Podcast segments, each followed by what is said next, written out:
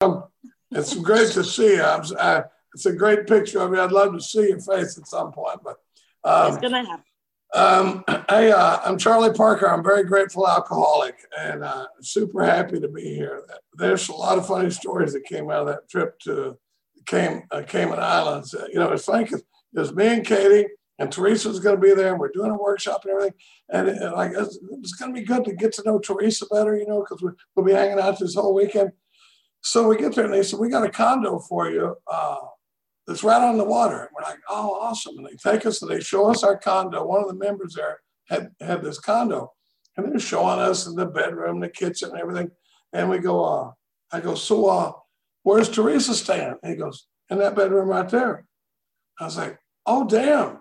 We really are going to get to know Teresa this weekend. but it was, it was a big time. And, and her and Katie together, that's uh, that's a lot like getting a drink out of a fire hose. You know, it's uh, it was it was a it was a good time. You know, um, super happy to be here. My sobriety date is March 22nd, 1985, and I'm truly grateful for that.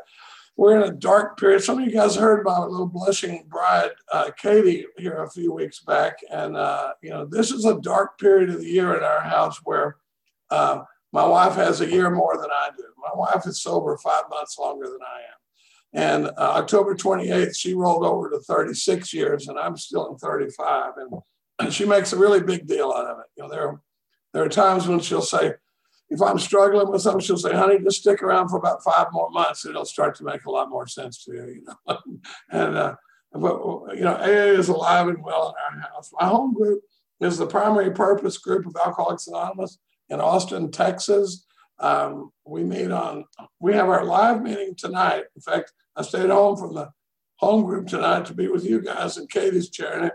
And, and then we used, we were having a Zoom meeting on Tuesday night, and it got to be so big that we moved the Zoom meeting to Wednesday night. So uh, at some point, I'll put the information for the Zoom meeting in the chat. But we've been running several hundred people on a Wednesday night studying the Big Book, and it's it's really a a cool thing. My sponsor now is Myers R.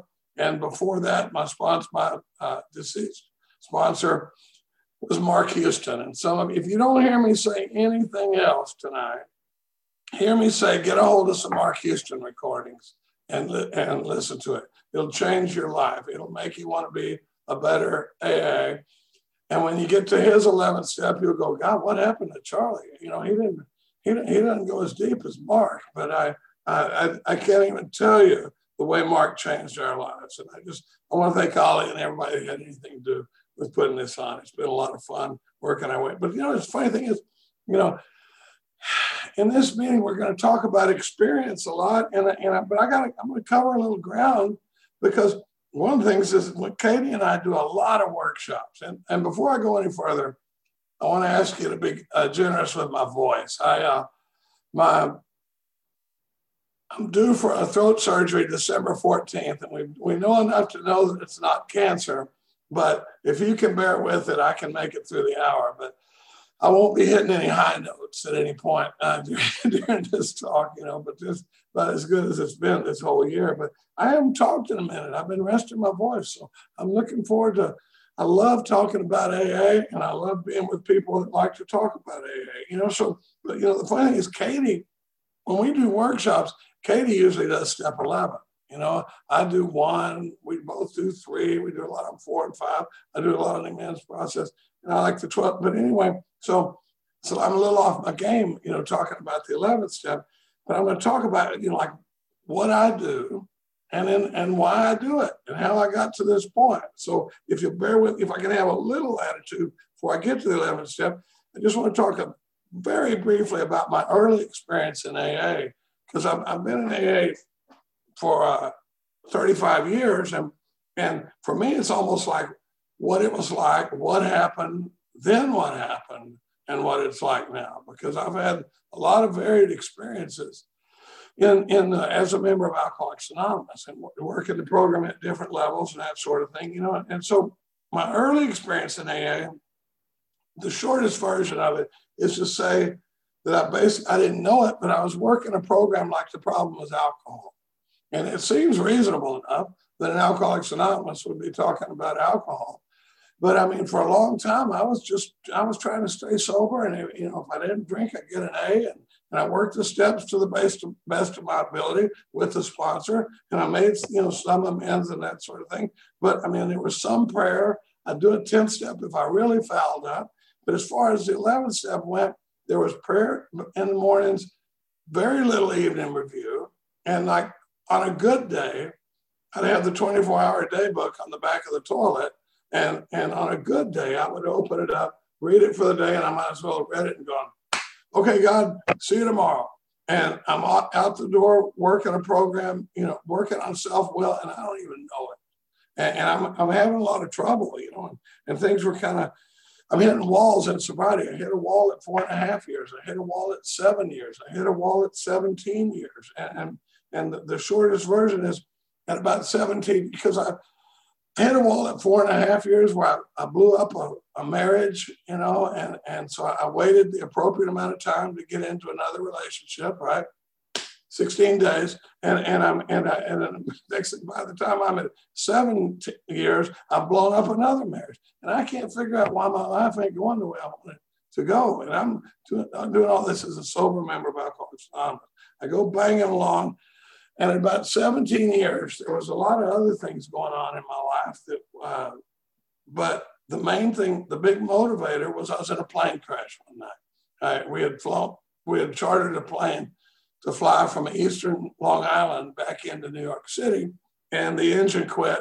We crashed into the water and came real close to dying. I was on CNN with Anderson Cooper and all this stuff. So, I mean, it was a big motivator to, to, look at doing this program at a different level. You know, I mean, because there's a lot of stuff that have been going on in my life that I'm going to change. I'm going to, I'm, I'm, I'm fixing to probably start doing this differently. I'm going to get out of this deal. I'm going to do less of that, more of this.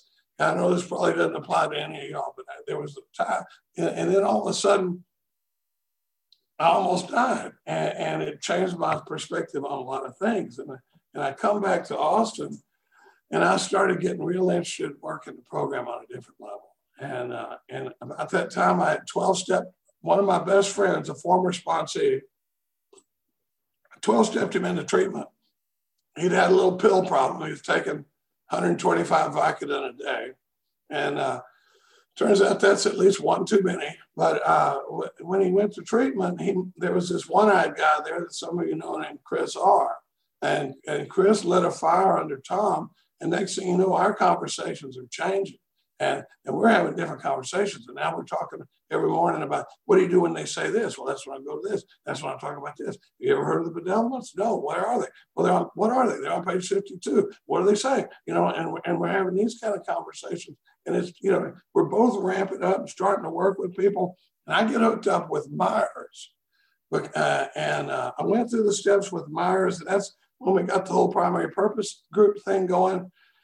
And about that time, where I'm really trying to do the deal, uh, a guy asked me about a big book workshop in Dallas, and I and I got a hold of this flyer, and it said Mark H. and this other guy are doing a big book experience weekend in, in Denton that weekend. Now, you know, on page 100, it says, when we look back, we see that the things which came to us when we placed ourselves in God's hands were better than anything we could have planned. I said that for a long time. In fact, I used to close talks with it because I thought it sounded spiritual and badass, you know. And, and it was, I'd probably said it 50 times before I saw the piece that said, when we look back, we see that the things that came to us when we placed ourselves in God's hands were better than anything we could have planned because I can't see it on the front end. It's only on looking back because I don't know about you guys, but a lot of times when on the front end, am I the only one that thinks I can get myself a little bit better deal than God's going to give me? You know, I mean, does that, you know, where it's like, uh, because in my mind, when I think of God's will, I don't always go to joy and abundance and fulfillment and happiness and, and a life of purpose and value. It, it, it thinks I'm going to get the short end of the stick if I do here. Whatever it is, it's definitely not going to involve a ton of cash and, and you know, stuff like that. So, you know, and so, but when I look back, I see these things happen. And man, looking back on that weekend with Mark, Mark had been silent for three years. He hadn't given a talk in three years. And it was like God picked me and Katie up and moved us 230 miles away and moved Mark out of this deal and put us together in a weekend because he knew we were in trouble. You know, there was a lot going on. There's a lot of other talks where I could talk about the stuff that was going on. But I mean, when I started working with Mark, man, all of a sudden it was like step one meant something way different than I thought it, or different than I thought it meant. And step three meant something way different than I thought it meant. For a long time, step three was just about, you know, God and do you believe in God and, and that sort of thing. Well, and I'm trying to go as fast as I can. I swear to God, I'm going to get around the 11th step, Ollie. You know, so it's just, it's a, but the biggest mistake that was made in my program back then was we skipped right from, you know, that ABC at the end of how it works. Uh, we skipped right from there to the third step prayer. And I think it's, I used to be embarrassed to talk about it till I realized how much company I had. It's all over AA. People that are like, Are you alcoholic? Do you believe in God? Then let's get you down on your knees and do a third step prayer. And I start writing inventory. And I don't know what I'm looking for. My first inventory was kind of like a big confession. And then when you get to six and seven, it was like, whatever. And, and then, you know, I went out and made some amends to some people. And, you know, the, I call them the tornado amends. The, the first people touched by the tornado in my life. And then the rest of them, uh, let's just say I was amazed before I was halfway through, you know. And, and uh, so now, you know, I start looking at this deal and in skipping from C to the third step prayer, you skip this body of work in pages 60 to 63. And it's really not that important. It's just the root of my problem and the basis of my recovery for the rest of my life. You know, other than that, just skip it, you know. And, and, so I can't figure out why I'm bashing into walls all the time. And I'm always in jackpots and I'm overdrawn at the bank and I can't get along with people and I can't form a successful relationship because I'm working the program like the problem was alcohol. And so with, when you introduce this self piece that it talks about at 60 to 63, it was huge. Where all of a sudden selfishness, self-centeredness is the root of my trouble. Now that's what we're looking for, you know. Now that's what I'm looking for in inventory. You know, I just picture the guy going, So what do you mean selfishness and self-centeredness? And they go, Well, let's look at the common ways it shows up. We look at it resentment, fear, sex instinct, you know, that sort of thing. So now everything changes. But when we get over there to the, to the third step prayer, I don't have time to talk a whole lot about the self piece tonight, but I, I talk about it a lot. You know, in fact, my sponsors probably think I've only read three pages out of the big book, you know, because we live in those places, you know. But but you get over here, and when you get to uh, after we've done what do we mean, what do we do? When we get to the third step prayer, it comes to the deal that we make in step three, and it's real simple. The deal we make, in, I call it the deal. It says we're going to quit playing God.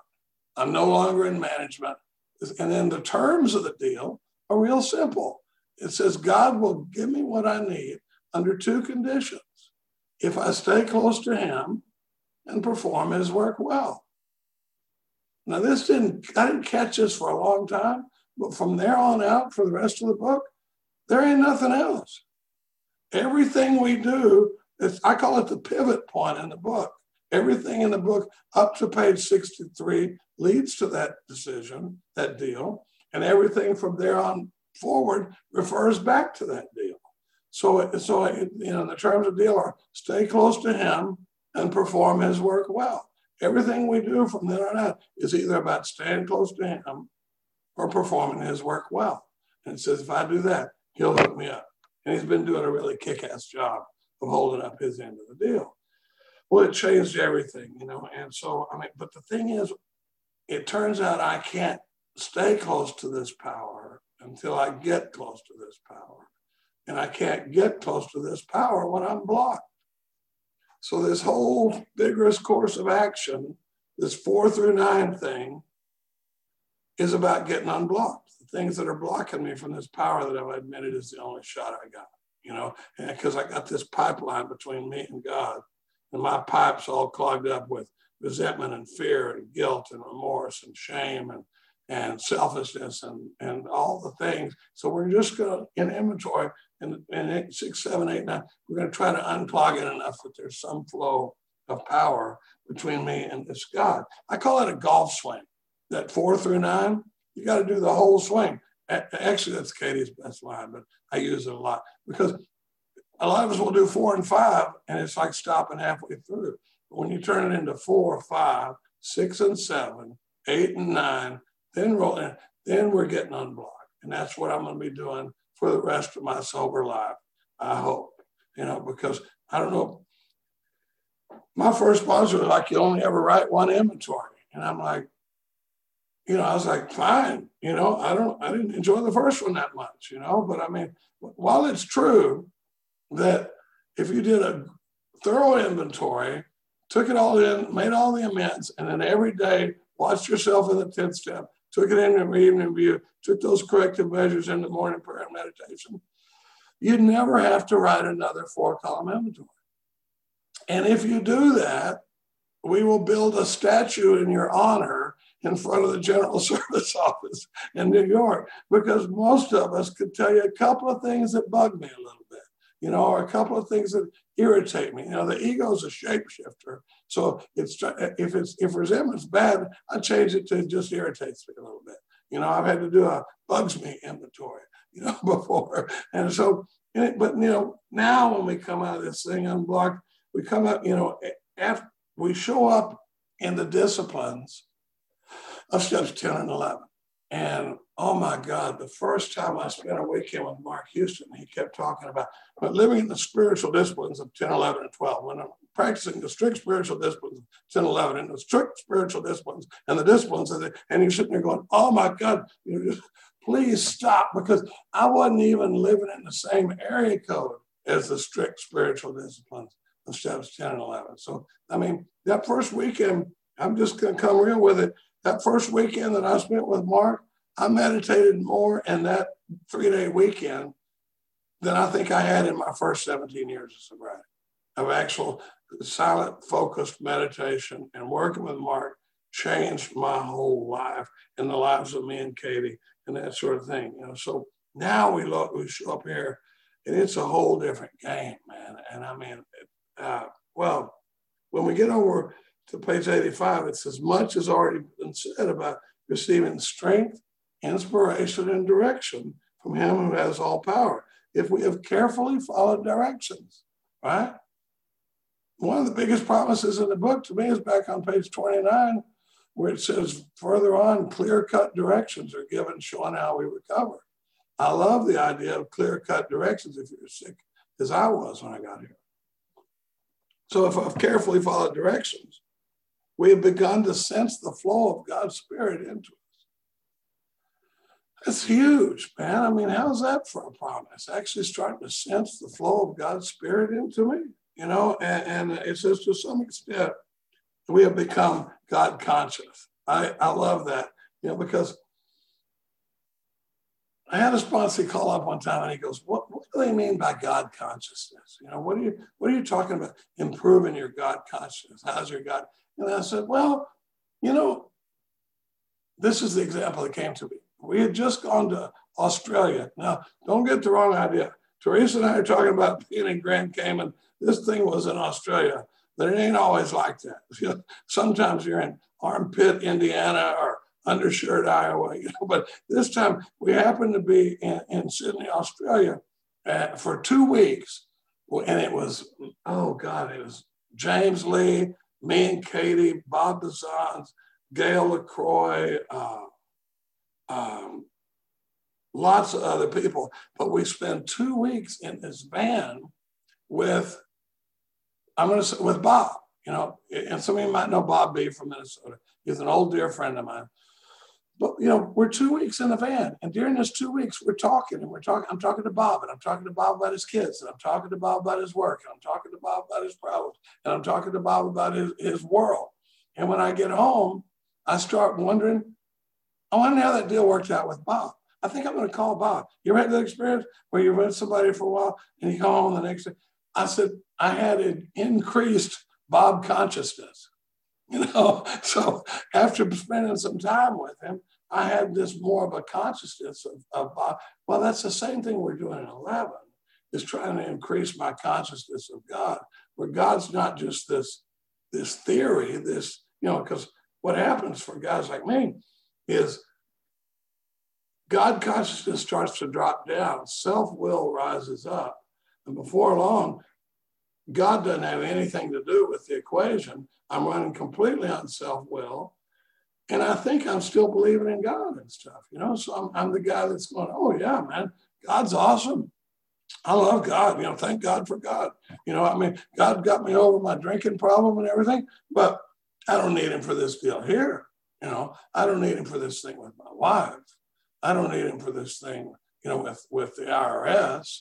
I don't need him for this thing, you know, at work or with, you know, we do an exercise sometimes that we call uh, current agnosticism. I got a group of men that's been meeting at my kitchen table for a lot of years. And one of the exercises we do pretty regular is this thing we call current agnosticism. And it's a powerful exercise that we do. And, and the way it starts off is everybody writes down two or three things that are giving them trouble, right? And then we all read those. And then we talk about three areas of our life that we're not bringing God into. What areas of my life have I not involved God in? And uh, uh, and then we go around and share that, and it's usually the same list. I remember one time the boys from Colorado were here. We are getting ready to go to this men's conference the next weekend, and, one of these guys he'd never done that current agnosticism exercise with us. And we get to him, he's a good guy too. He was 27 years sober, and he goes, Man, he goes, uh, three areas of my life that I'm not involving God in are my kids, my job, and my marriage. And we're like, but other than that, nothing big, right? You know, I mean, and, and that's how subtle it happens. And that's what a wake up call that current agnosticism exercise can be because, you know, uh, the other day I started realizing that I had a great fear about Katie, you know, that I, I'm finally in a relationship with somebody I want to spend every day of the rest of my life with. So next thing you know, we're 63 years old and you start thinking, my God, what happens if something happens to Katie? And I'm carrying this around in subconscious levels. And I realized I didn't bring God into that at all, you know, and, and it changes everything to, to put God right in the middle of that thing, you know. So, so, um, you know, that's why I said, you know, it, it says, um, when you get over to 86, it says, uh, it would be easy to be vague about this 11 step thing, but we believe we can make some definite and valuable suggestions. And I mean, one of the amazing things to me is how powerful and effective the actual disciplines that come in, in the big book are, you know, and, and, and, and I, I like to do that. And then there's a lot of other stuff that I'll do along with. It's just like church. Church is great along with AA, but not instead of. You know, it's just I've seen guys do Eastern meditation. I've seen them, you know, do church, whatever it is, whatever. But a lot of things that take the place of my AA program always have a bad result. You know, but if I do this stuff along with my AA program, it's amazing how powerful it can be. You know, so I mean, we we had those all those instructions in the tenth step. You know, for evening for watching and but the eleventh step starts off with evening review, and uh, it's funny half I'd say more than half the rooms of Alcoholics Anonymous, if you bring up evening review, they're going to say, I'm glad we're talking about the 10th step. You know, I mean, and, and, and they don't mean anything by it, but in the 12 and 12, in the 10th step, it talks about all the kinds of inventory we do. It talks about the spot check inventory, the major house cleaning, and then it talks about the evening review last. And I think from that, a lot of people talk about evening review in the 10th step. It's clearly in the 11th step in the book. And it's super important, you know, because when I've been doing this 10th step throughout the day, I really have to watch myself. I, you know, I don't know about you guys. I'm only 35 years sober. You know, I still, I still need a lot of work, and, and, and I foul up on a regular basis. And uh, one of the biggest things in our marriage is do-overs. Thank God for do-overs. We haven't had to do one since last night. But uh, you know, but there are times when things will just blow up in our faces, and we'll have to go, whoa, whoa, can we do a do over on that one? And sometimes we'll actually roll the clock back and start the whole conversation over again. And because that went to a place neither one of us want to be living in right now. But I'm always, I am, Katie and I are like the yin and the yin. We don't have a yang in our relationship. So it's two hard headed fireball alcoholics. They can just blow up in your face in no time. You know, so the things it tells us to watch for in the 10th step, the things it tells me to watch for in the 10th step are the same things I'm looking at in the evening review. I'd done a bunch of evening reviews before I snapped to that. You know, when you get to the evening review, it says, uh, was I resentful? Was I selfish? Was I dishonest or afraid? Those are the four things we're looking for in the 10th step. And then ask me if I did the four things I was supposed to have done about it. Did I ask God to remove it? Did I talk to somebody else about it? Did I make amends if I need? Just and it's basically looking back over my day, going, "How'd you do out there, son? Did you do any kind of tenth step today? I mean, were you watching anything? Did you have? Did you call anybody after you had that blow up at the Sprint store? You know, and and, and that sort of thing. And and and when it's now, I will say, one of the ones that has become really big for me under dishonesty is I called up Mark Houston one day and I said, Mark, you know, every night it says, Were you dishonest? Uh, no. The next day, were you dishonest? No. Were you dishonest? No. Because I hadn't just straight up lied to anybody. I said, you know, I'm starting to feel a little uneasy because there's a part of me that thinks they wouldn't have put it in the book if I wasn't going to encounter you know? And he goes, well, you know, Charlie, there's three forms of dishonesty. So tell me more. He says, well, there's lying, just straight up lying. And that's what I've been looking at. He goes, there's lying by omission. Like, uh-oh.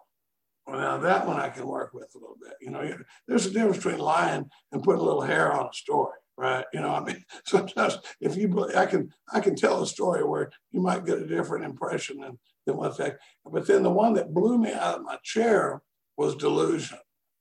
And delusion is where I'm lying to myself. And my God, that changed my whole 10th and 11th step disciplines because all the time I'm seeing where I'm delusional. And, you know, like I'll, I'll give you an example. One time I was writing inventory on a sponsee that bugged me. I don't, this probably doesn't happen to you guys, but I, and, and, you know, in the second column, it was like he, uh, he calls me all times of day or night. He never asks me if I got time to talk, calls me in the middle of work day, just goes right into a story. He, I give him instructions, he doesn't follow them. He, he commits to doing stuff and then he doesn't show up. Schedules inventory, a fifth step, doesn't show up for it. My whole Saturday is blown, you know, and he doesn't, you know, he completely self-centered and inconsiderate. And it affects my pride and my, my self-esteem and my ambitions and, and all this stuff. And when I get over it, and I'm looking at it from an entirely different angle in the third column, and then I get over in that segment exercise, I get over the fourth column and I start looking at delusion. And I'm talking about something. I go, Charlie, is it possible that it's delusional to expect this newcomer not to act like a newcomer? You know, it's like what, what you just wrote in the second column is the definition of a new guy. You know, I mean, it's like I'm expecting him to act, awaken before he's finished the process, you know? And so I'm like, so it's a little delusional. How can I go back to being understanding and effective and that sort of thing? I'll spend a lot of time on how to be more understanding and how can I be more effective? How could you approach me if the tables were turned? I spend a lot of time looking at I could have been either guy in this beef. You know, you get out in the world and I, I, go, I could have been the guy behind the counter. I could have been the customer. I could have been, you know, the manager. I could, you know, but different perspectives and that stuff all the time, you know. And so after I look back over that day, I'm really looking for where did I mess up, miss, and what corrective measures do I need to take into my next morning, you know. And it's it's amazing how many of my guys are real disciplined, and sometimes, and myself too. Sometimes I'm more disciplined about prayer and meditation in the morning than I am about evening review. And I'm starting to believe if I was only going to do one of them, evening review would be the one to do. And because you know it's easy for me to you know get up you know, five o'clock in the morning and drink coffee and read spiritual books and stuff like that but actually carrying this stuff through the day and seeing what it's like to be around Charlie and what how's the self piece showing up for Charlie and that sort of thing, it, it, changes everything, you know. And so a couple of other things I want to talk about real quick. You know, when it's uh, on the on awakening, Katie and I used to just pull a couple of pillows out from under the bed and turn to page 86 and follow those instructions line by line, you know. And if it said think about something, we'd think about it. If it said pray about something, we'd pray about it. And, and, and it, it was amazing. Now it's kind of ingrained in me. But this on awakening exercise just, I mean, it happens like a lot of times while I'm still flat on my back, you know, and I, you know, I, consider the 24 hours ahead and what do I have going on? And I don't know about you guys, but I wake up in, in doubt a lot, you know. Uh, it's kind of funny. Daddy Brown called me one day. He goes, Charlie, you know, it says we pause when agitated or doubtful. I said, yeah. And he goes, I know when I'm agitated. I said, yeah. He goes, I'm hardly ever doubtful. You know, it's like often wrong, but never in doubt. You know, and, you know, and so now I'm looking at this thing, and and I, I can't determine which way to go. And I actually, whenever it says we ask God, it's always a prayer. And I am asking for inspiration, an intuitive thought, a decision. And I really do that stuff on big, some big problems. I mean, some big stuff that I don't know what to do about. Now, it's funny. When you get over and it says our thinking will be more and more on the plane of inspiration. We're reading that part one time in Mark. It says we usually conclude the, the this period of meditation with a prayer that we show in, in Marcos, which indicates that we've meditated. And I said, no, man, I think it means what we just did is meditated. And this is a really big thing. We use a dictionary at my home group, and some of the words have really changed in meaning, in meaning since the 30s.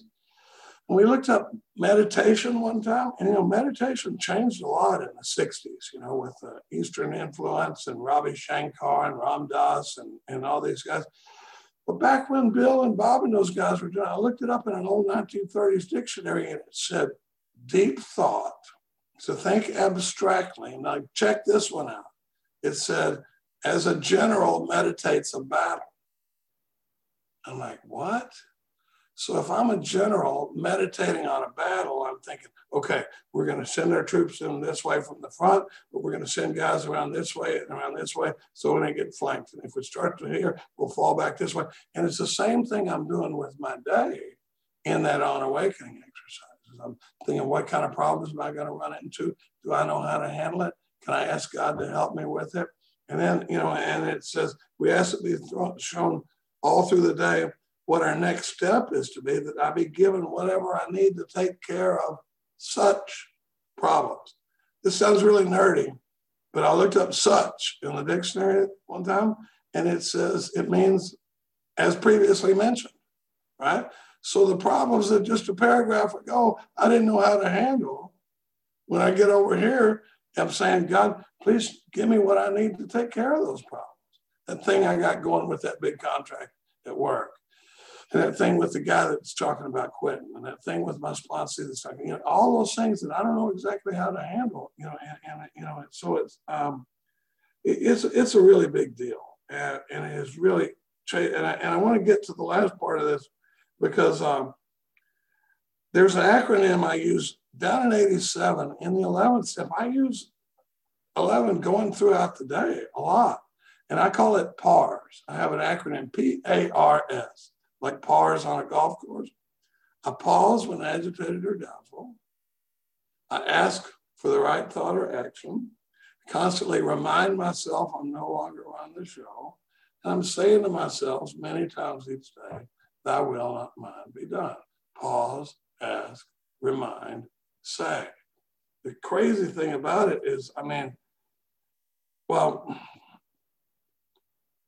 the practices I do in the in the in the mornings and stuff, they're not that elaborate. I get up in the morning.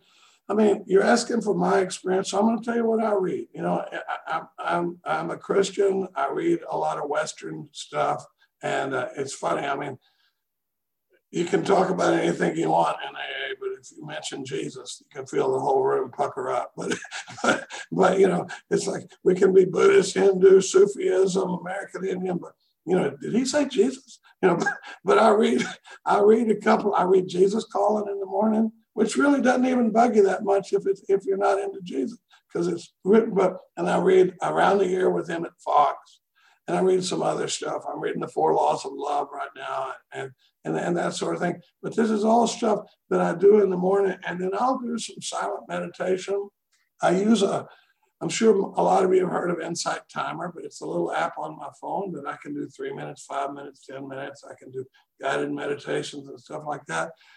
But I mean, on the days I'm busiest is when I really need to, to, to make sure to do it, you know, because I don't know about you. Am I the only one that, that gets up and goes, you know what, I don't have time for that AA crap right now. I got serious stuff at work, you know, and that's when I need to go, whoa, killer, set it back down here, you know, you, because you I'll charge out the door. And next thing you know, I'm wandering the aisles at Home Depot or Costco, you know, killing time that I, you know, so it's my focus isn't always the best. But, you know,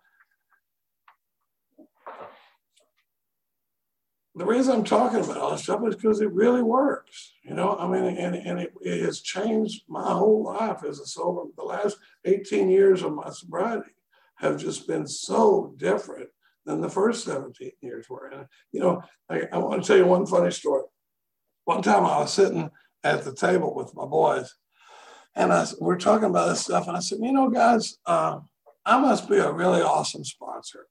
And they're like, oh, where's this going? And I go, because obviously none of you guys have experienced selfishness, dishonesty, resentment, or fear in the last two weeks. I've sponsored you to the point where that's not happening for you. Either that or you're doing 10 steps with somebody else about it. And like, yeah, we're not, we're not doing it with anybody else. And it's okay to do it with other people, but and, and I go, now look at this. Look, we like to think of ourselves as a little pocket of enthusiasm. You got one in here. You know, Bob Bizon says that's Charlie's term for people that are doing it right. But I was like, we like to, I go, yeah, yeah, kind of is, you know. And then uh, but I go, we like to think of ourselves as a little pocket of enthusiasm here, getting together and, and trying to be one voice, one message, whoever you're talking to. You go, look how hard it is to get us to work a basic, fundamental AA program.